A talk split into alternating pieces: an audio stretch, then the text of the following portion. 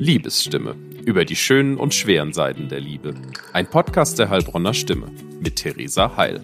Dieser Podcast wird uns ermöglicht durch Juwelier Sandkühler. Häusliche Gewalt ist in unserer Gesellschaft oft noch ein Tabuthema. Dabei geht es uns alle etwas an, egal ob wir direkt betroffen sind oder nicht. Warum das so ist, klären wir in dieser Folge. Außerdem kommen zwei mutige Frauen zu Wort, die uns ihre Geschichte erzählen. Mit der Polizei Heilbronn und der Mitternachtsmission spreche ich auch konkret über Hilfsangebote für Opfer und Täterarbeit. Triggerwarnung. In dieser Folge sprechen wir über Gewalt in Partnerschaften, sowohl körperlich als auch mental. Wenn du damit nicht umgehen kannst, dann schalte jetzt lieber ab.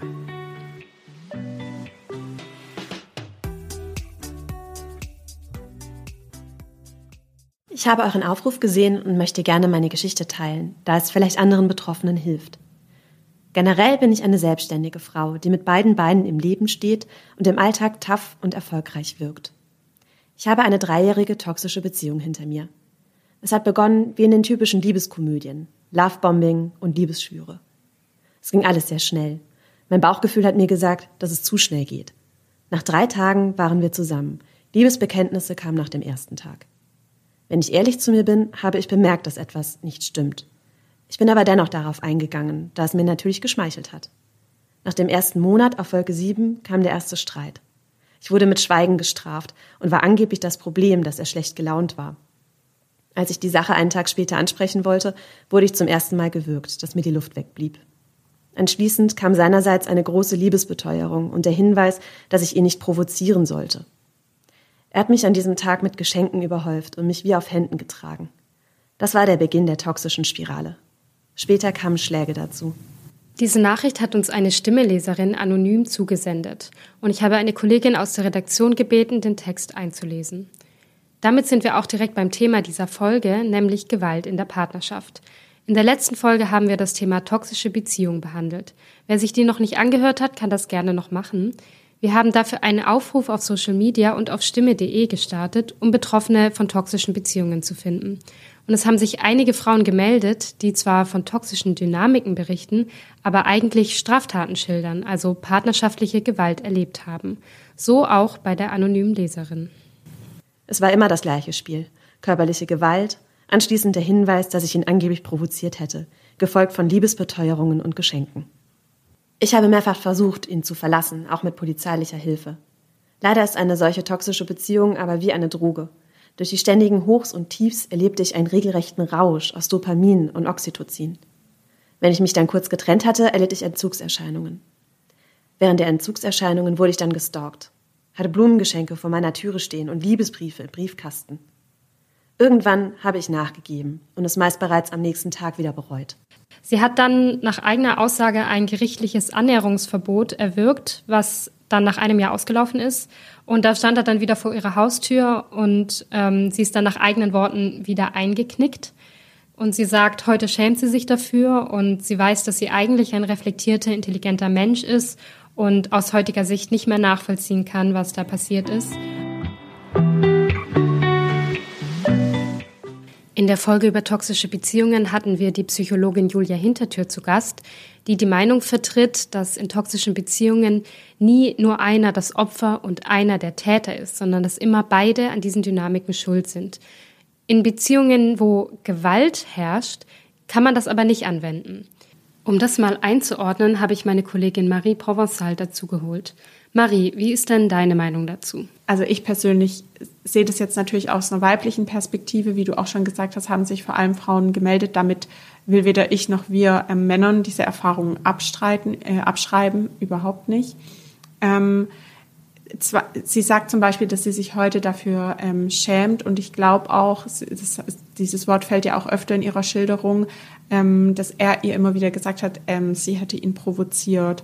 Und ich glaube, das ist ganz, das ist ganz schlimm, aber es geht, glaube ich, ganz vielen Frauen so, die dass das dann gesagt wird oder ohne dass es gesagt wird, man tatsächlich, obwohl, obwohl man diejenige ist, die Gewalt erfährt, ähm, sich dann anfängt zu fragen, ah ja, okay, aber vielleicht habe ich ja auch was falsch gemacht, ja, vielleicht hätte ich mich da und da nicht so verhalten sollen, weil dann wäre das vielleicht nicht passiert, weil das ist die eigene Partnerschaft. Eigentlich möchte man sich das nicht zugestehen, dem eigenen Partner vielleicht auch nicht. Und sie sagt ja auch, das ist auch schon so eine Rechtfertigung, was viele Frauen machen und was ich, ich muss sagen, sehr gut verstehe, aber was eigentlich absolut nicht nötig ist. Man muss nicht sagen, eigentlich bin ich so selbstständig, eigentlich bin ich so tough und so stark und mir passiert das nicht. Das ist auch schon so ein Eingeständnis von Scham, was ich, wie gesagt, völlig nachvollziehen kann. Ich glaube, das können viele Frauen. Aber dieses, diese Aussage zu sagen, ja, vielleicht habe ich was provoziert oder dass man das dann wirklich auch ins eigene Denken übernimmt, weil ich glaube, das geht sehr schnell, obwohl man von außen natürlich weiß, wie falsch das ist. Ähm, das ist echt ein riesiges Problem, weil es gibt nie eine Rechtfertigung für Gewalt. Und auf der anderen Seite macht es, auch wie sie diese toxische Dynamik ähm, schildert, so deutlich, wie schwierig das dran trotzdem ist, wenn man selber in der Situation gefangen ist. Absolut. Ich finde Julias Blick auf diese Begriffe Täter-Opfer sehr spannend, weil dadurch, dass sie so sehr darauf beharrt, dass wir sozusagen gewisse Dinge selber in der Hand haben, unser Glück selbst in der Hand haben, reißt es, glaube ich, Betroffene vielleicht ein bisschen aus ihrer Hilflosigkeit. Also dieses stimmt, ich, ich, kann da was machen, aber auf der anderen Seite gibt es meiner Meinung nach, gerade bei häuslicher Gewalt, kann man ganz klar von Täter und Opfer sprechen. Absolut. Und ähm, deswegen sind Täter Opfer da bei toxischen Beziehungen vielleicht nicht die richtigen Begriffe, bei häuslicher Gewalt aber schon. Wie die Nachricht unserer anonymen Leserin gut zeigt, kann es bei toxischen Beziehungen und Gewaltbeziehungen Überschneidungen geben und toxische Beziehungen können manchmal in Gewaltbeziehungen übergehen. Auch mentale und psychische Grenzüberschreitung ist eine Form der Gewalt. Das zeigt unter anderem auch die Geschichte von Anna, mit der wir in unserer letzten Folge gesprochen haben. Und Beziehungen, in denen körperliche Gewalt passiert, enthalten oft auch mentale Gewalt. Katrin Gei ist seit elf Jahren Sozialarbeiterin in der Mitternachtsmission in Heilbronn, eine Einrichtung und Anlaufstelle für Betroffene von häuslicher Gewalt. Ich habe sie gefragt, was häusliche Gewalt denn überhaupt genau bedeutet. Häusliche Gewalt bietet ein Spektrum von Gewaltformen. Ich glaube, als erstes hat man immer die körperliche Gewalt im, im Blick, aber dazu werden eben auch, wie Sie genannt haben, die psychische Gewalt, soziale Gewalt, das heißt die Isolierung ähm, von sozialen Kontakten Kontakten, vielleicht das Verbot, in Deutschkurs zu gehen, das Verbot der Kontaktaufnahme, Kontrolle am Handy, ähm, lauter solche Sachen zählen auch darunter bei psychischer Gewalt, ähm, Drohungen, ähm, Beleidigungen, aber auch die finanzielle Gewalt. Wir hören auch immer wieder, dass die Frauen sagen, ich habe nur das Allernötigste oder kaum Geld bekommen von meinem Partner. Ich musste immer darum bitten und wusste nicht, ob ich es bekomme und ob ich meine Kinder und mich versorgen kann mit dem Nötigsten. Also wir reden teilweise von Essen und Trinken. Ähm, ja, dann kont große Kontrolle und eine Macht auszuüben. Sicherlich kommt auch zunehmend der digitale Aspekt dazu. Das heißt auch Kontrolle der sozialen Kontakte oder auch über soziale Medien, ähm, äh, nicht über soziale Medien, aber eben über vielleicht Apps, wo befindet man sich. Ähm, das gehört alles dazu. Also es geht nicht darum, dass es eine körperliche Gewalt sein muss, um sich in bei einer Beratungsstelle oder auch einem Frauen- und Kinderschutzhaus zu melden. Wir erleben das häufig so, auch, auch dass die, die psychische Gewalt, ähm, Drogen oder auch die soziale Gewalt, auch ohne körperliche Gewalt, viel größere Spuren auch hinterlässt im Leben der Frauen und der Kinder wie ja tatsächlich körperliche Gewalt, ja. Die Geschichte unserer anonymen Leserin ist leider kein Einzelfall. Aus den Zahlen der polizeilichen Kriminalstatistik geht hervor, dass im Jahr 2022 bundesweit fast 160.000 Menschen Opfer von partnerschaftlicher Gewalt geworden sind, Männer und Frauen. In Heilbronn direkt wurden 965 Fälle registriert. Nach Angabe der Polizei Heilbronn steigen die Zahlen bundesweit immer weiter an, was unter anderem daran liegen könnte, dass sich immer mehr Betroffene Hilfe suchen. Dennoch ist die Dunkelziffer weiterhin sehr hoch. Wie mir die Polizei Heilbronn erzählt, werden schätzungsweise nur einer von drei Fällen angezeigt. Dass in dieser Folge jetzt nur betroffene Frauen zu Wort kommen, liegt einfach daran, dass sich auf unseren Aufruf nur Frauen gemeldet haben. Aber natürlich werden auch Männer Opfer von partnerschaftlicher Gewalt. Häufig ist es für diese sogar noch schwerer darüber zu reden, weil es einfach weiterhin ein Tabuthema ist. Oliver Seibert ist seit 20 Jahren im Bereich partnerschaftliche Gewalt tätig und seit zweieinhalb Jahren beim Polizeipräsidium Heilbronn für die Koordinierungsstelle häusliche Gewalt zuständig. Mit ihm habe ich auch darüber gesprochen, wer eigentlich alles Opfer wird. Was man sagen kann, ist, dass sowohl Bundes- als auch Landes- als auch beim Polizeipräsidium Heilbronn etwa 80 Prozent von den Opfern äh, weibliche Opfer sind, Frauen sind, etwa 20 Prozent sind männliche Opfer. Äh, bei sexualisierten Taten äh, ist das ganz klar, da ist die äh, Verteilung noch extremer. Das sind natürlich vor allem Frauen äh, Opfer von diesen Taten. Im Rahmen meiner Recherche habe ich mich auch mit Mandy getroffen. Sie ist eine junge Frau, Mitte, Ende 20 und hat Gewalt in ihrer Partnerschaft erlebt. Es fing zunächst mit Bloßstellungen und Beleidigungen an, wurde dann aber schnell mehr. Das hat sich dann auch deutlich gesteigert, dass äh, er auch angefangen hat zu schlagen, angespuckt, mehr beleidigt hat, auch mit Zigaretten verbrannt hat, also auf der Haut und ähm, etc., wo ich dann äh, irgendwann gemerkt habe, okay, das ist Blödsinn, weil er hat halt immer gerechtfertigt, wenn er andere Leute verletzt, dann kriegt er halt, was weiß ich, Strafanzeige etc. Bei den eigenen wäre es nicht so schlimm, die verzeihen das. Wo ich dann gesagt habe, gerade eigentlich bei denen, wo, wo dir lieb sind, deinen Ängsten, macht man sowas nicht, das macht man bei keinem. Was er dann halt überhaupt äh, nicht eingesehen hat. Die Zigaretten, war das dann urplötzlich oder wie, wie muss man sich das vorstellen? Genau, also er hat äh, ziemlich viel geraucht und wenn man da im Gespräch stand und er hat sich dann irgendwie aufgeregt und dann hat er halt auf einmal mit der glühenden Zigarette auf die Haut. Das kann man hier auch noch ganz gut erkennen bei, bei solchen Sachen, dass dann sich dann halt Narben gebildet haben. Ähm, er hat halt ziemlich schnell reagiert, also mit ihm konnte man jetzt nicht normal ein Gespräch führen oder so. Sobald er dann quasi ausgerastet ist, dann hat er halt entweder zugeschlagen oder, oder halt sowas, je nachdem. Okay. Das ist ja jetzt schon einige Narben, also ist das ja. auch öfter passiert? Das ist oft passiert, ja. Und was hast du gemacht, als es dann das erste Mal passiert ist? Wie hast du da reagiert? Am Anfang war ich dann teilweise geschockt, was er macht und habe dann erst gedacht, was kann mit ihm passiert sein oder habe noch Gründe gesucht, auch bei mir gesucht, äh, wieso ein Mensch überhaupt sowas macht, ähm, anstatt ihm halt gleich zu sagen, ob er eigentlich wahnsinnig ist, weil er hätte ja auch damit rechnen müssen, dass man sowas anzeigt, eine Körperverletzung, aber äh, da war ich dann zu dumm und habe das nicht gemacht. Äh, und er hat es relativ oft gemacht und ich habe das geduldet, aber halt sehr lange nicht die Schuld bei ihm gesucht, sondern immer bei mir selber quasi, hätte man das vermeiden können, hätte man anders reagieren können, so auf die Art, genau. Dass sie in diese gewaltvolle Beziehung geraten ist, führt Mandy heute auf Mobbing-Erfahrungen ihrer Kindheit zurück. Eine große Rolle spielte auch ein traumatisches Ereignis, das sich nur wenige Monate vor der Beziehung zugetragen hat. Mandy wird damals in Heilbronn Opfer einer Vergewaltigung. Danach habe sie sich nach Zuneigung gesehnt und sich schnell auf die Beziehung zu ihrem Ex-Freund eingelassen. Erst nach Beziehungsende suchte sie sich therapeutische Hilfe. Wie ist denn, also wie hat denn dein Therapeut die Beziehung so eingeschätzt? Er hat halt gesagt, es ist eine definitiv toxische Beziehung. Das hat er gleich an den Erzählungen gewusst. Er hat halt auch gleich gesagt, es hat ziemlich narzisstische Züge. Die Person geht immer von sich aus, macht andere schlecht, hat dadurch ein Dominanzgefühl, ein Freudengefühl. Äh, und er hat auch gesagt, es war dann gut, dass man alleine wegkommt, weil oft ist halt der Fehler, äh, dass man oft auch wieder zurückgeht, dass sie dann halt versuchen, mit ihrem Charme zu spielen etc. Und äh, was mir dann Gott sei Dank nicht passiert ist, ich habe dann auch gesagt, der Kontakt ist vorbei, überall blockiert einfach um von dem nichts mehr zu hören und auch loszukommen, äh, wo er dann auch gesagt hat, dass ähm, Körperverletzung äh, und alles, das hätte angezeigt gehört, aber er hat auch gesagt, das versteht er, dass man es nachträglich nicht macht, aber das Wichtigste ist auf jeden Fall von so jemand wegzukommen. Wie ist es denn, das ist ja für viele Leute, die noch nie so eine Beziehung erlebt haben, oftmals schwierig zu verstehen. Mhm. Es äh, muss ja auch schöne Phasen immer mal wieder gegeben haben, richtig? Genau, weil so die Anfangszeit war ja auch schön, man hat sich kennengelernt, man hat Sachen unternommen.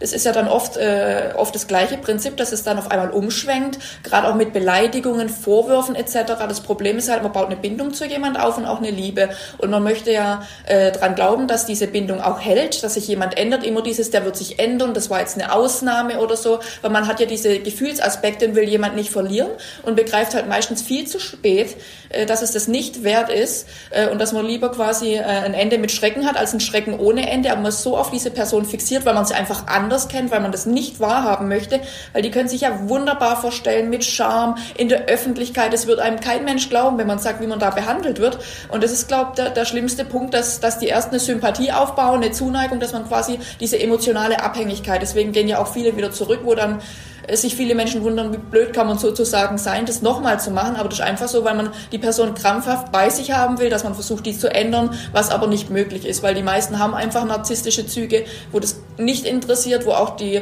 äh, Partnerin oder sonstige als, teilweise als Eigentum betrachten oder alles nicht so wichtig. Hauptsache, denen selber geht's halt gut. Wenn ihr mehr über die Geschichte von Mandy erfahren wollt, dann schaut gerne auf stimme.de slash Liebe vorbei. Ich habe ihre Geschichte in einem eigenen Artikel nochmal ausführlich beleuchtet. Warum gehst du nicht einfach? Das ist eine Frage, die immer wieder fällt, wenn es um Gewalt in der Partnerschaft geht. Warum das nicht immer so einfach ist, erklärt Katrin Gei. Ich denke, man muss davon ausgehen, dass das äh, ein Mensch ist, den man sehr nah an sich heranlässt, der Partner, oder den man liebt, zu dem man Gefühle hat und ähm, das auch eine Dynamik hat. Immer wieder, auch in sehr extremen Gewalterfahrungen, erleben wir so einen Kreislauf der Gewalt, wo es von einer Eskalation, ähm, ähm, die dann irgendwann sehr massiv ausbricht, wieder in eine Honeymoon-Phase oder eine, ja, eine Beziehungsphase kommt, wo der Partner sich vielleicht entschuldigt, ähm, ganz, ganz viele tolle Dinge macht, dass die Beziehung wieder ähm, gut wird und sich dann wieder so eine Anspannung aufbaut, die dann ja am Ende in den nächsten, in dem nächsten Ausbruch endet. Also das kann ein Gewaltkreislauf sein. Da gibt es auch sicherlich ja unterschiedliche Gewaltkreisläufe. Es gibt auch Männer, die einfach ja von ihrem Verhalten sehr, sehr schrecklich sind und wo es wirklich auch ja fast nur Gewalt gibt. Auch das gibt es. Also da gibt es eine große Spannbreite. Und ich glaube, das ist eben auch ein Grund, eben in diesen Honeymoon-Phasen gibt es vielleicht eine Hoffnung, dass alles wieder gut wird, dass es sich verändert. Ähm, dann ist es, wenn man Kinder hat, ist es immer noch der Vater der Kinder. Man will die Kinder vielleicht in, in dem häuslichen Umfeld lassen. Ähm, es ist auch für viele ähm, sehr mit Scham behaftet, ähm, sich zu melden, weil es eben häufig auch in den eigenen vier Wänden stattfindet, es niemand mitbekommt, die Männer nach außen vielleicht auch sehr sehr freundlich sind, allen zugewandt ähm, und es auch häufig dazu kommt, dass das soziale Umfeld es gar nicht wahrnimmt oder auch es gibt die Fälle, wo das soziale Umfeld es gar nicht glaubt. Ähm, ja, auch in manchen kulturellen Kontexten kann es auch sein, dass die Familie ein großer, also die eigenen Eltern, die eigene Familie oder die Familie des Partners auch ja darauf einwirken, dass man zusammenbleiben soll das ist sehr, sehr unterschiedlich. Und ähm, deswegen ist es, glaube ich, sehr, sehr herausfordernd, ähm, sich diesen Weg zu gehen. Und man muss auch dazu sagen, wenn es darum geht, in ein Frauen- und Kinderschutzhaus zu gehen, das ist kein einfacher Schritt. Alleine, wie auch mit Kindern, verlässt man vielleicht akut seine, sein komplettes Umfeld, ähm, da wo man sich vielleicht doch ein Stück eingerichtet hat oder man, man reißt die Kinder aus der Schule, aus dem Kindergarten, auch vielleicht aus dem Spielzimmer raus oder aus dem Kinderzimmer, wo die Kinder ja auch einen Schutzraum gefunden haben. Und das ist natürlich ein sehr herausfordernder Schritt, auch wenn das manchmal der Schritt ist, der notwendig ist, ja.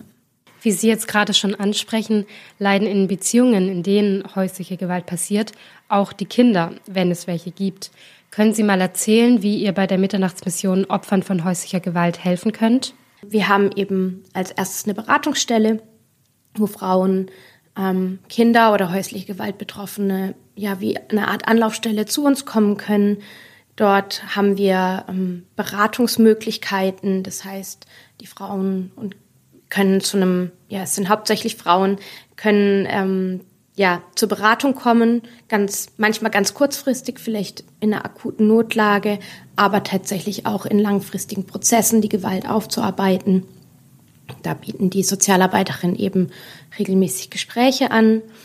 Und die andere Seite eben ist unser Frauen- und Kinderschutzhaus, ähm, die Angebote. Das heißt tatsächlich, dass Frauen äh, in ja, unsere Räumlichkeiten einziehen, in Wohnungen, äh, in Gemeinschaftswohnungen wo sie dann Schutz finden von, für eine vorübergehende Zeit, ähm, ja, dort Stabilisierung erfahren, eine Perspektive erarbeiten können. da gibt es so zwei Schwerpunkte. Wir haben seit diesem Jahr ein nicht anonymes Frauen- und Kinderschutzhaus, äh, das Open House.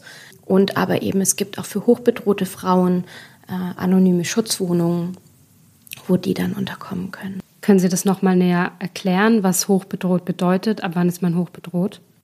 Also wir machen mit den Frauen, das gilt für den ambulanten Bereich wie aber auch für den Wohnbereich, eine Gefährdungseinschätzung. Und da gehen wir mit den Frauen unterschiedliche Punkte durch. Es kann darum gehen, hat der Mann eine Schusswaffe, hat er davon schon mal Gebrauch gemacht in anderen Kontexten? Wie stark ist die Gewalt? Ähm, was für ein Netzwerk oder was auch immer ist da vielleicht noch dahinter. Und da versuchen wir eben mit den Frauen zu erarbeiten. Die Anonymität, also brauchen sie die Anonymität und einen höheren Schutzrahmen, wo sie unterkommen können. Oder eben ist das Open House der passendere oder der nicht anonyme Rahmen das passendere, wo sie vielleicht auch mit dem sozialen Umfeld besser ja, Kontakt halten können. Ähm, genau, da versuchen wir einfach Unterscheidungen zu treffen, dann mit der einzelnen Frau. Die, die Fälle sind oft so komplex und unterschiedlich, dass wir das wirklich, ich will das jetzt hier nicht so pauschal sagen, aber eben, dass wir das dann individuell auch gemeinsam entscheiden ähm, und gucken, was ist die bessere Wohnform dann am Ende, ja. Sie haben gesagt, es kommen hauptsächlich Frauen zu Ihnen. Sie sind aber für alle da, die häusliche Gewalt erfahren. Ja, grundsätzlich sind wir für alle da. Tatsächlich ist der Großteil der ähm, Frauen, die sich bei uns melden, das mag sicherlich auf der einen Seite an, an dem Namen Frauen- und Kinderschutzhaus liegen. Ähm, man muss sagen, im Frauenhaus, Frauen- und Kinderschutzhaus selber ähm, gibt es im Laufe des Jahres meistens genauso viele Kinder wie Frauen. Also wir sehen auch bewusst in dem Namen die Kinder immer als eigenständig Betroffene oder Mitbetroffene von häuslicher Gewalt. Und es gibt auch männliche Betroffene, die sich bei uns melden. Ähm, da gucken wir dann, was ist der passende Rahmen. Auch da ist es sicherlich manchmal herausfordernd, ähm, dann von der Frau beraten zu werden. Ähm, da versuchen wir über unser Netzwerk dann passende Unterstützungsmöglichkeiten zu finden. Aber es gibt auch Männer, die sich bei uns melden und wir würden auch Männer beraten, ja. Vielleicht können Sie noch mal konkret was zu den Prozessen sagen. Ähm, wenn sich jemand in einer häuslichen Gewaltsituation wiederfindet, kann er dann spontan vorbeikommen oder muss man einen Termin vereinbaren? Wir versuchen tatsächlich auch akut Hilfe zu leisten. Das heißt, grundsätzlich können Frauen anrufen, auch in einer akuten Notsituation, und wir versuchen gemeinsam mit ihnen eine Perspektive zu entwickeln. Manchmal ist es am Telefon, aber es kann auch eine Frau einfach akut vorbeikommen und wir versuchen dann Hilfe zu leisten. Genau, wir hatten früher eine rund um die Uhr Erreichbarkeit. Die haben wir aktuell leider nicht mehr, weil wir sie aufgrund unserer Auslastung nicht mehr leisten können. Wir haben gemerkt, dass es sehr herausfordernd ist, dass wir auf der einen Seite auch die Frauen im Frauen- und Kinderschutzhaus, für die haben wir eine rund um die, um die Uhr Erreichbarkeit, weil es auch da akute Notfälle gibt, ähm, weil auch da Krisen gibt und ja, da müssen und wollen wir da sein und ähm, eben zusätzlich diese Bereitschaft auch nach außen zu haben. Ähm, das hat sich manchmal ausgeschlossen oder war sehr herausfordernd, ähm, so dass wir das ausgesetzt haben. Aber man kann bei uns zwischen 8.30 Uhr und 17 Uhr einfach anrufen oder auch vorbeikommen und dann versuchen wir unser Möglichstes zu unterstützen, akut zu klären, eine Perspektive zu entwickeln. Ähm, genau. Neben der Mitternachtsmission ist natürlich die Polizei die erste Anlaufstelle, an die sich Betroffene wenden können, wenn sie in Gefahr sind, besonders wenn die Gefahr gerade akut ist. Ich habe mit Oliver Seipert darüber gesprochen, wie diese Hilfe dann konkret aussehen kann. Die Polizei hat tatsächlich seitdem 2021 äh, diese Führungs- und Einsatzanordnung häusliche Gewalt vom Land Baden-Württemberg umgesetzt wurde, äh, vielfältige Handlungsmöglichkeiten, angefangen von einem Wohnungsverweis, den die Polizei dann im Rahmen vom ersten Angriff schon verfügen kann. Das heißt, man kann den Täter für vier Werktage aus der Wohnung verweisen. Äh, diese Maßnahme wird von der Polizei auch sehr konsequent umgesetzt. Äh, fast in jedem dritten Fall wird ein Wohnungsverweis verfügt gegen den Täter. Deshalb hat das Opfer dann zumindest mal die Tage Zeit zu überlegen, wie es weitergeht. Äh, der Wohnungsverweis kann dann von der Polizeibehörde entsprechend verlängert werden bis zu 14 Tage, damit äh, das Opfer schauen kann, wie es weitergeht. In dieser Zeit kann es dann entsprechend äh, eine Beratung durchführen lassen bei einer Beratungsstelle, damit sie da Unterstützung und Hilfe bekommt. Äh, dann kann ein Antrag Gewaltschutzgesetz gestellt werden.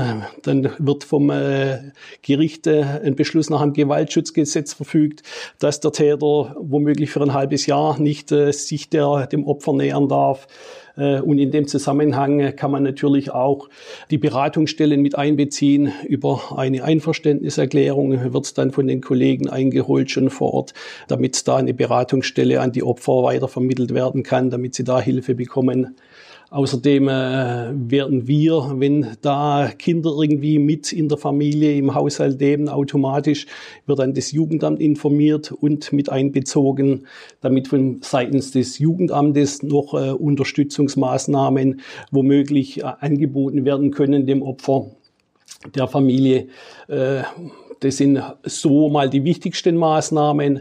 Was man weiter noch auch veranlasst, ist zum Beispiel eine Gefährderansprache, dass man dem Täter dann in diesem Zusammenhang deutlich macht, wenn es dann nochmal zu einem Übergriff kommt, dass es entsprechende Konsequenzen für ihn hat bis hin auch zu einer Meldung an die Führerscheinstelle zum Beispiel. Das kann dann sein, dass in dem Zusammenhang äh, dem Täter die Fahrerlaubnis entzogen werden kann, weil er womöglich charakterlich nicht geeignet ist. Man kann äh, Maßnahmen prüfen hinsichtlich Unterbringung äh, in einer Psychiatrie, kann da entsprechend eine Mitteilung machen nach dem Psych-KHG, so heißt es. Äh, und dann kann er gegebenenfalls in einer geschlossenen äh, Einrichtung untergebracht werden, der Täter, wenn entsprechend die Voraussetzungen vorliegen. Äh, da muss natürlich Eigen- oder Fremdgefährdung gegeben sein, dass das möglich ist. Ansonsten kann man natürlich auch den Täter in Gewahrsam nehmen. Sollte er einen Wohnungsverweis bekommen, sollte er sich an diesen Wohnungsverweis von der Polizei nicht halten und zurückkommen zur Wohnung vom Opfer, kann der Täter zum Beispiel in Gewahrsam genommen werden. Dann kann man mit dem Opfer ein Notrufkonzept vereinbaren, äh, zum Beispiel mit dem Kennwort, vor allem wenn ein Opfer dann halt äh, womöglich nicht gut Deutsch oder gar kein Deutsch spricht, dass das Opfer nur, wenn der Täter wieder auftauchen sollte, nur ein Kennwort sagt und dann automatisch die Kollegen Bescheid wissen und sofort umgehend das zuständige Revier informieren, damit die Kollegen schnell vor Ort sein können und äh, entsprechend tätig werden können. Was auch natürlich eine Variante ist, opferseitig, dass man tatsächlich auch eine Unterbringung in einem Frauenhaus veranlasst. Wenn das Opfer sehr hoch gefährdet ist, wenn man da wirklich von einem sehr großen Risiko einer schweren Tat ausgeht in der Folge noch, dann äh, versucht man das Opfer zumindest mal vorübergehend in einem Frauenhaus unterzubringen. Und das ist jetzt alles losgelöst davon, dass das Opfer oder mutmaßliche Opfer auch immer eine Anzeige stellen kann ist nicht zwingend erforderlich, eine Strafanzeige zu erstatten, Strafantrag zu stellen gegen den Täter. Äh, man muss diese Maßnahmen trennen. Einmal eben strafrechtliche Maßnahmen und gefahrenabwehrrechtliche Maßnahmen. Das sind äh, unterschiedliche Vorgehensweisen, Entscheidungen. Deshalb unabhängig von einer Strafanzeige können wir als Polizei schon auch gefahrenabwehrrechtliche Maßnahmen treffen und anordnen wie gesagt, ohne dass das Opfer da eine Anzeige erstattet. Vielleicht können Sie noch mal ganz konkret sagen, in einer gefährlichen Situation ruft man wahrscheinlich die 110, aber wo muss man sich konkret hinwenden, wenn man zum Beispiel eine Anzeige erstatten will? An das zuständige Polizeirevier. Wichtig dann das zuständige Revier vom Opfer, unabhängig, wo da womöglich Tatort war. Es gibt äh, tatsächlich eine parallele Zuständigkeit. Einmal die Zuständigkeit von einem Kollegen, Kollegin für das Ermittlungsverfahren. Das hängt davon ab, wo der Tatort war.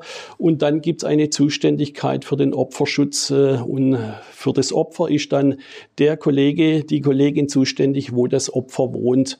Also der Tatort kann zum Beispiel in Heilbronn gewesen sein. Das Opfer wohnt in Weinsberg. Dann gibt es einen zuständigen Kollegen, der für die äh, Bearbeitung von dieser Strafanzeige verantwortlich ist. Das ist dann der von Heilbronn. Und dann gibt es aber wirklich einen speziell zuständigen Kollegen, Kolleginnen für den Opferschutz. Weil das Opfer dann in Weinsberg wohnt, ist dann ein Kollege, Kollegin von Weinsberg für die weiteren Opferschutzmaßnahmen zuständig.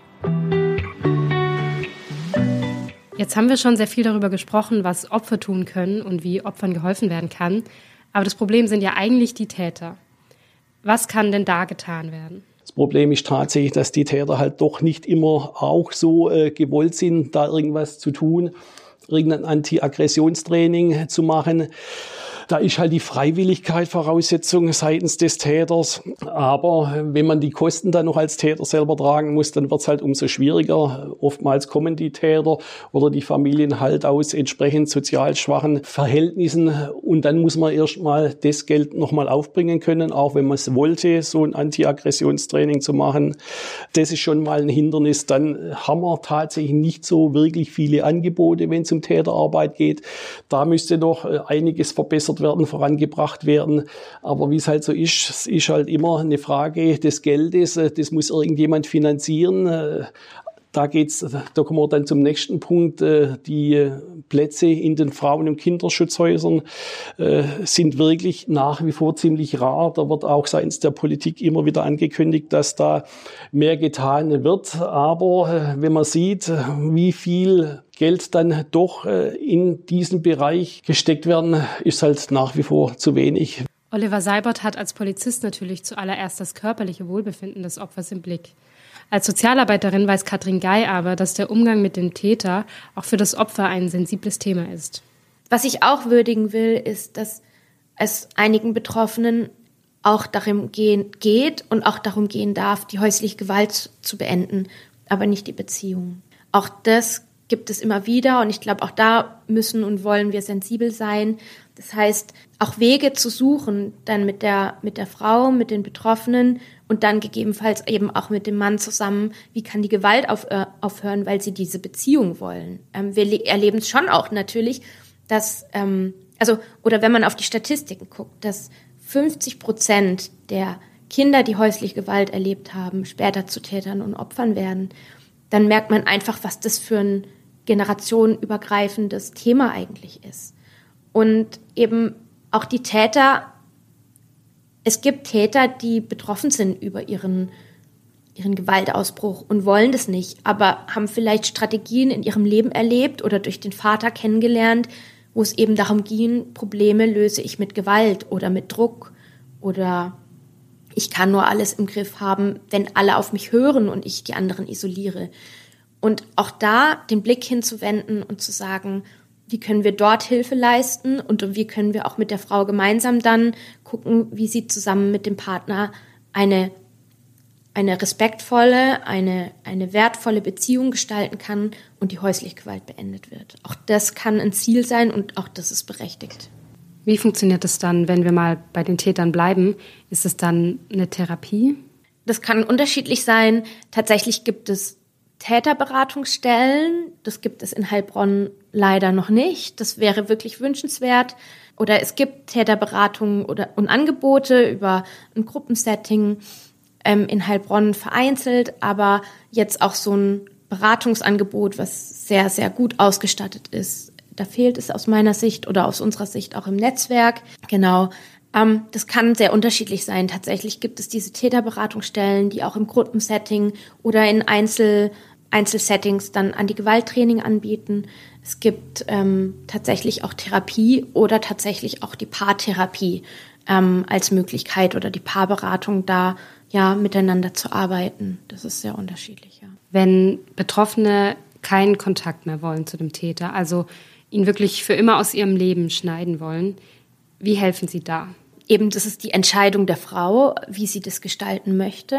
Ähm, und wir gehen dann mit den Frauen durch, wie sie das gestalten können, wie können, können sie den Kontaktabbruch gestalten.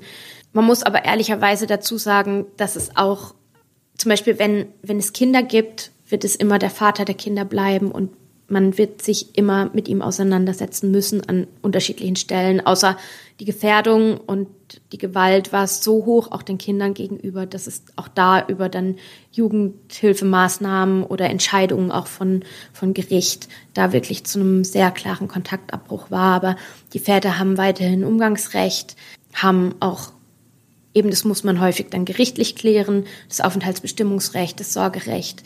Und das ist schwierig, wenn die beiden verheiratet sind, dann kann man natürlich bei der Scheidung unterstützen, dass sie, dass eine Frau einen Rechtsanwalt ähm, sich nimmt, da beraten, was es da für Hilfen gibt, wenn es da finanzielle Schwierigkeiten gibt. Um das abschließend nochmal zusammenzufassen, wenn ihr euch in einer akuten Gefahrensituation befindet, dann ruft ihr bitte die 110 an. Wenn ihr eine Anzeige erstatten wollt, dann könnt ihr euch an das zuständige Polizeirevier wenden. In Heilbronn erreicht ihr das unter 07131 74790. Und wenn ihr euch an die Mitternachtsmission wenden wollt, findet ihr diese in der Steinstraße 8 in Heilbronn oder unter der Telefonnummer 07131 84531. Auch wenn man persönlich nicht von partnerschaftlicher Gewalt bedroht ist, das Thema geht uns alle was an. Und um das mal zu verdeutlichen, will ich dir mal eine Geschichte erzählen, Marie, die mir vor nicht allzu langer Zeit passiert ist. Herzensangelegenheit. Ich mache relativ selten Homeoffice und bin deswegen tagsüber selten zu Hause. Aber vor ein paar Wochen habe ich jetzt mal Homeoffice gemacht und habe dabei mitbekommen, wie sich meine Nachbarin mit ihrem Freund gestritten hat. Und das war irgendwie eine Situation, in der ich überhaupt nicht wusste, was ich tun sollte. Also ich hatte Kopfhörer auf und habe zwar irgendwie äh, Hintergrundgeräusche registriert, habe mir aber nichts weiter dabei gedacht, weil es ist eine sehr hellhörige, ein sehr hellhöriges Haus und ähm, ich kriege öfter mal mit, was bei den beiden da drüben passiert. Und ähm, dann hat sie aber mehrfach ganz laut Hör auf, hör auf gerufen. Und ich bin sofort in Alarmmodus gegangen. Also mein Puls ist extrem in die Höhe geschossen. Ähm, und ich habe die Kopfhörer abgenommen und war erstmal so Fight-of-Flight-Mode. So, was soll ich tun? Soll ich rübergehen? Soll ich klingeln? Oder soll ich die Polizei rufen? Und ähm, dann habe ich den ersten Teams-Chat geöffnet auf dem Dienstlaptop, der noch oben war, von äh, einem Kollegen und habe ihm die Situation geschildert, habe gesagt, was soll ich machen? Und man hat so gesehen, da kamen so die Punkte so, er tippt. Dann kam lange. Dann, dann nichts mehr. Dann tippt er wieder. Ich glaube, er war so total äh, überrascht. Was soll ich jetzt sagen? Was soll, was genau, soll ich genau. erwarten? Und ähm, er hat dann auch völlig zu Recht angemerkt, dass ich ja auch auf mich selbst aufpassen muss in der Situation. Absolut. Das ist halt was, was man echt in keiner Hilfesituation quasi ähm, vergessen sollte, dass man kann nicht helfen, wenn man selber dann in, in einer bedrohlichen Situation Genau. landet. Das wird ja auch, ähm, wenn es um Zivilcourage geht, auch immer gesagt. Genau. Ähm, genau. Im Zweifel eigentlich Hilfe holen und nicht selber einmischen. Zumal ich ja auch eine alleinlebende Frau bin. Meine Nachbarin ist auch ungefähr in meinem Alter, also wir sind beide junge Frauen. Und ähm, ich hätte mich da auch nicht wehren können, wären wir da dann beide in Gefahr gewesen. Und das ist ja dann auch potenziell eine Situation ähm, auf, oder eine Person, auf die du dann auch wieder triffst. Ja, oder genau. die, die in deinem Wohnhaus, ähm, natürlich ähm, hast du eine Wohnungstür, aber sogar hinter der Haustür quasi sich weiter aufhält. Und wenn man, ja, das ist ja nicht, also es kann nicht ohne sein. Ja, genau. Und ihr Freund ist halt auch ständig da und ähm, deswegen lieber, also lieber nicht einmischen, habe ich mir dann gedacht. Und ähm, das ging dann noch so ein paar Minuten so weiter. Also er hat ziemlich laut rumgebrüllt, so kam es mir jedenfalls vor. Und sie hat sehr laut geweint. Irgendwann hat man nur noch das Weinen gehört und ich habe dann habe mich dann beruhigt und habe gesagt, ich mache jetzt in der Situation mal nichts. Aber bei nächster Gelegenheit, wenn wir uns begegnen, spreche ich sie mal drauf an. Aber hast du ähm, also in der Situation quasi in Anführungszeichen nur diese verbale Auseinandersetzung gehört oder hat sich das auch so angehört, als ob da, die sich körperlich irgendwie, ähm, als ob es da einen Konflikt gibt? Ja, das kann ich dem Nachhinein gar nicht mehr wirklich sagen. Ich glaube, ich habe das in dem Moment nicht wahrgenommen, dass da irgendwie, also ich habe kein Gepoltere gehört oder sowas. Es war halt dieses Hör auf, hör auf, was mich so geschockt hat, ähm, weil ich nicht wusste, worauf bezieht sich das. Ähm, weil er halt so rumgebrüllt hat und sie hat halt geweint und dann hat, hat, haben sich Absolut. halt in meinem Kopf so ein Bild gebildet halt. Man stellt sich ja die Situation vor oder genau. Szenarien, was, was gerade passiert. Ja. Genau, genau. Ich habe da nicht geklingelt und ungefähr eine Woche später sind wir uns dann zufällig begegnet. Also man muss dazu sagen, wir haben nicht wirklich ein Verhältnis. Also es ist alles sehr anonym. Man sagt sich Hallo und das war es dann aber auch. Also ich weiß auch nicht viel über sie, beziehungsweise ich weiß eigentlich nichts über sie. Und ähm, dann bin ich aus dem Haus raus und sie kam mir mit dem Fahrrad entgegen und ich bin dann tatsächlich, obwohl ich wohin wollte, nochmal umgedreht und habe sie abgefangen und habe ihr dann halt gesagt, ja, ähm, ich habe gehört, ich habe vor kurzem gehört, ihr habt euch ziemlich doll gestritten. Und sie war irgendwie, sie war irgendwie total nett. Also sie war, sie hat so total gelächelt und hat gesagt, ja, es tut mir voll leid, ich wollte mich auch noch bei dir entschuldigen. Was ja eigentlich eine absurde erste Reaktion ist, weil das ist ja überhaupt nicht das, was du damit sagen genau, wolltest genau. oder auch nicht, was du erwartet hast. Es, es geht ja auch so, es geht ja auch gar nicht um dich. Genau, genau. Es geht nicht um mich. Also es ist mir egal. Also man muss auch mal dazu sagen, wer, wer da in der Gegend wohnt, äh, sollte jetzt, also muss damit klarkommen, dass es da eine Menge Hintergrundgeräusche gibt. Und äh, der Lärm ist wirklich nicht das Problem gewesen. Das habe ich ihr dann auch gesagt, ähm, dass es mir nur darum geht, ähm, ob es ihr gut geht. Und dann hat sie das auch, hat sie auch gesagt, ja, ähm, voll, voll lieb, alles in Ordnung. Ähm, sie hat gerade einfach viel private Probleme. Also es klang so, als wollte sie sagen, es war nicht so, wie, wie es sich angehört hat. Und es war nicht so schlimm. Es war nicht so schlimm, wie es sich angehört hat. Und ähm, ich habe dann nur gesagt, ja, ähm, wenn mal was ist, wenn du Hilfe brauchst, dann klingel bei mir. Also ernst gemeintes Angebot. Und dann bin ich halt gegangen. Und ich habe mich danach so gefühlt, als hätte ich nicht genug gemacht, als hätte ich nicht genug nachgebohrt. Aber eigentlich hätte ich nicht mehr tun können in der Situation. Absolut. Also das glaube ich auch. Es ist halt immer ein, es ist halt trotzdem irgendwie immer ein schmaler Grad. Und ich glaube, ich hätte mich auch gefragt, sollte ich mehr tun oder was sollte ich dann tun? Weil es ist auch so, wann ist der Punkt gekommen, wo man Hilfe holen oder einfach, ich meine, wenn man sagt Hilfe holen, dann sprechen wir davon, die Polizei anzurufen. Ähm, wann sollte man das tun und wann aber quasi noch nicht? Und der Punkt mhm. ist ja oft, dass man den Punkt verpasst, weil man immer denkt, ja, nee, vielleicht doch nicht, vielleicht ist das übertrieben. Ähm, das ist, ist glaube ich, fast normal, solche Gedanken.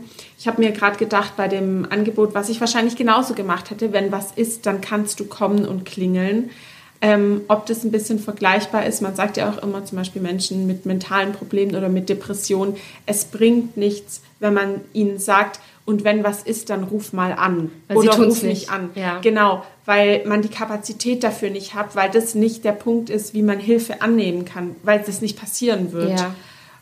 Auf der anderen Seite ist natürlich die Frage, und das verstehe ich total, deshalb weiß ich auch nicht, was ich anders gemacht hätte. Ja, aber was sollst du da jetzt aktiver tun? Ja. Ja. Ja. Das ist voll der interessante Gedanke, was du gerade sagst. Das stimmt wahrscheinlich. Also, ich habe mir dann gedacht, das Einzige, was mir jetzt irgendwie noch übrig bleibt, ist halt, wenn ich nochmal mitbekomme, dass es eskaliert, halt wirklich die Polizei zu rufen.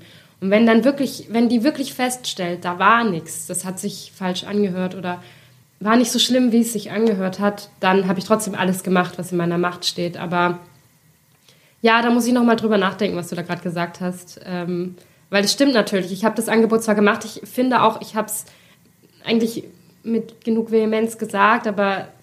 Dass man es halt wirklich annimmt. Ja, genau. Ja. Wenn ihr, so wie ich in dem Fall, mitbekommt, dass jemand, den ihr kennt, von häuslicher Gewalt betroffen ist, dann ist es wichtig, dass ihr nicht weghört. Ich habe Katrin Geil gefragt, wie in so einem Fall denn die beste Vorgehensweise ist.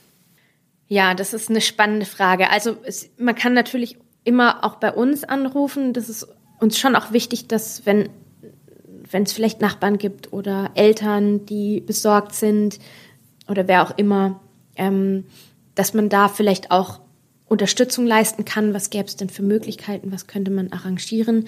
Ich glaube tatsächlich nicht zu schweigen und die Frau darauf anzusprechen, wenn es die Möglichkeit gibt. Ähm, die Kinder trauen sich häufig nicht zu reden ähm, und auch vielleicht die Kinder ähm, ja vorsichtig anzusprechen. Ähm, tatsächlich das Hilfsangebot weiterzugeben. Manche Betroffene wissen auch nicht, wo es Hilfe gibt und da anzusprechen. Und wenn man natürlich von einer akuten Bedrohung vor allem der Kinder ausgeht, also um eine Kindeswohlgefährdung, dann tatsächlich das Jugendamt proaktiv mit ins Boot zu holen und zu sagen, ich höre oder sehe, dass die Kinder geschlagen werden. Ähm, ich denke, da brauchst einfach, ja, Zivilcourage auch, ähm, ja, es auch anzusprechen, hinzusehen. Ich glaube, es ist ganz arg wichtig, hinzusehen und nicht zu denken, ähm, mich vielleicht ja vor den Geräuschen, die man vielleicht in der Nachbarschaft hört, sich zu verschließen, sondern wirklich zu gucken, ähm, was, was kann man helfen oder wie kann man ansprechen oder Hilfsangebote bekannt machen, ja. Ähm, ich meine, ich habe wenig Erfahrung damit auch, wie man Menschen hilft. Also ich habe häusliche Gewalt in meinem direkten Umfeld oder in einer Situation, in der ich hätte Hilfe leisten müssen oder können, einfach noch nicht erlebt. Und bei mir kommt dann immer der Gedanke, wenn, du die, Poli wenn die Polizei kommt und man sie holt und sie sich ähm, die Situation anschauen, das ist natürlich kein Argument, das nicht zu tun, aber ich frage mich dann, okay, und dann war vielleicht nichts oder es wird so hingedreht, als ob nichts war und sie können das irgendwie nicht feststellen, dann kommt ja der Moment, an dem die Polizei wieder geht. Aber die zwei sind ja immer noch zusammen oder der Mann ist immer noch bei ihr, man löst sich da ja auch nicht sofort raus. Verschlimmert man dann nicht die Situation? Mhm. Was auch ein blöder Gedanke ist, weil die Alternative wäre ja nichts zu tun und das ist auch falsch. Ich habe auch mit Oliver Seibert darüber gesprochen, dass auch der Polizei ab einem gewissen Punkt die Hände gebunden sind, wenn das Opfer oder das potenzielle Opfer nicht kooperieren will. Wir haben immer wieder Opfer, die tatsächlich nicht so kooperativ sind, dass wir ihnen so gut helfen könnten, wie wir gerne wollten. Das ist ab und zu tatsächlich das Problem. Aber unabhängig davon, ob da ein Opfer kooperativ ist, versuchen wir trotzdem, alle, die dann trotzdem möglichen Maßnahmen zu prüfen und umzusetzen, auch wenn das Opfer womöglich keine Hilfe eigentlich möchte weil wir als Polizei wollen versuchen, dass es da nicht erneut zu einem Übergriff kommt, zu einer Gewalttat zum Nachteil von diesem Opfer. An der Stelle will ich noch mal kurz was sagen, weil der Kollege, dem ich geschrieben hatte, der hat auch was Interessantes gesagt. Der hat nämlich gesagt, vielleicht streiten auch einfach ihr Ding. Und das fand ich sehr interessant, weil ich habe die schon öfter streiten gehört. Aber wo ist der Grad überschritten, wo Streiten vielleicht ein Ausdruck von Leidenschaft ist und wo ist es, merkt man, da ist wirklich ein Problem und da, und ist, da ist eine Bedrohungslage. Da ist eine Bedrohungslage, genau, sehr gut, ja. Und das kann ich halt nicht beurteilen und im Zweifel gehe ich lieber von der Bedrohungslage aus ähm, und hole Hilfe. Und wenn die Polizei dann feststellt, da ist nichts oder sie stellt fest, ähm, das potenzielle Opfer ähm, möchte sich nicht helfen lassen, dann haben zumindest alle Beteiligten irgendwie getan, was sie tun können. Und ja. Aber es ist eine schwierige Situation, es ist ein, ein Abwägen. Es ist ein Abwägen, ja. Ich will jetzt an der Stelle auch gar nicht sagen, dass da wirklich was ist. Das kann alles sein, was sie sagt. Ähm, und ähm, es war mir nur wichtig, nicht nichts zu tun.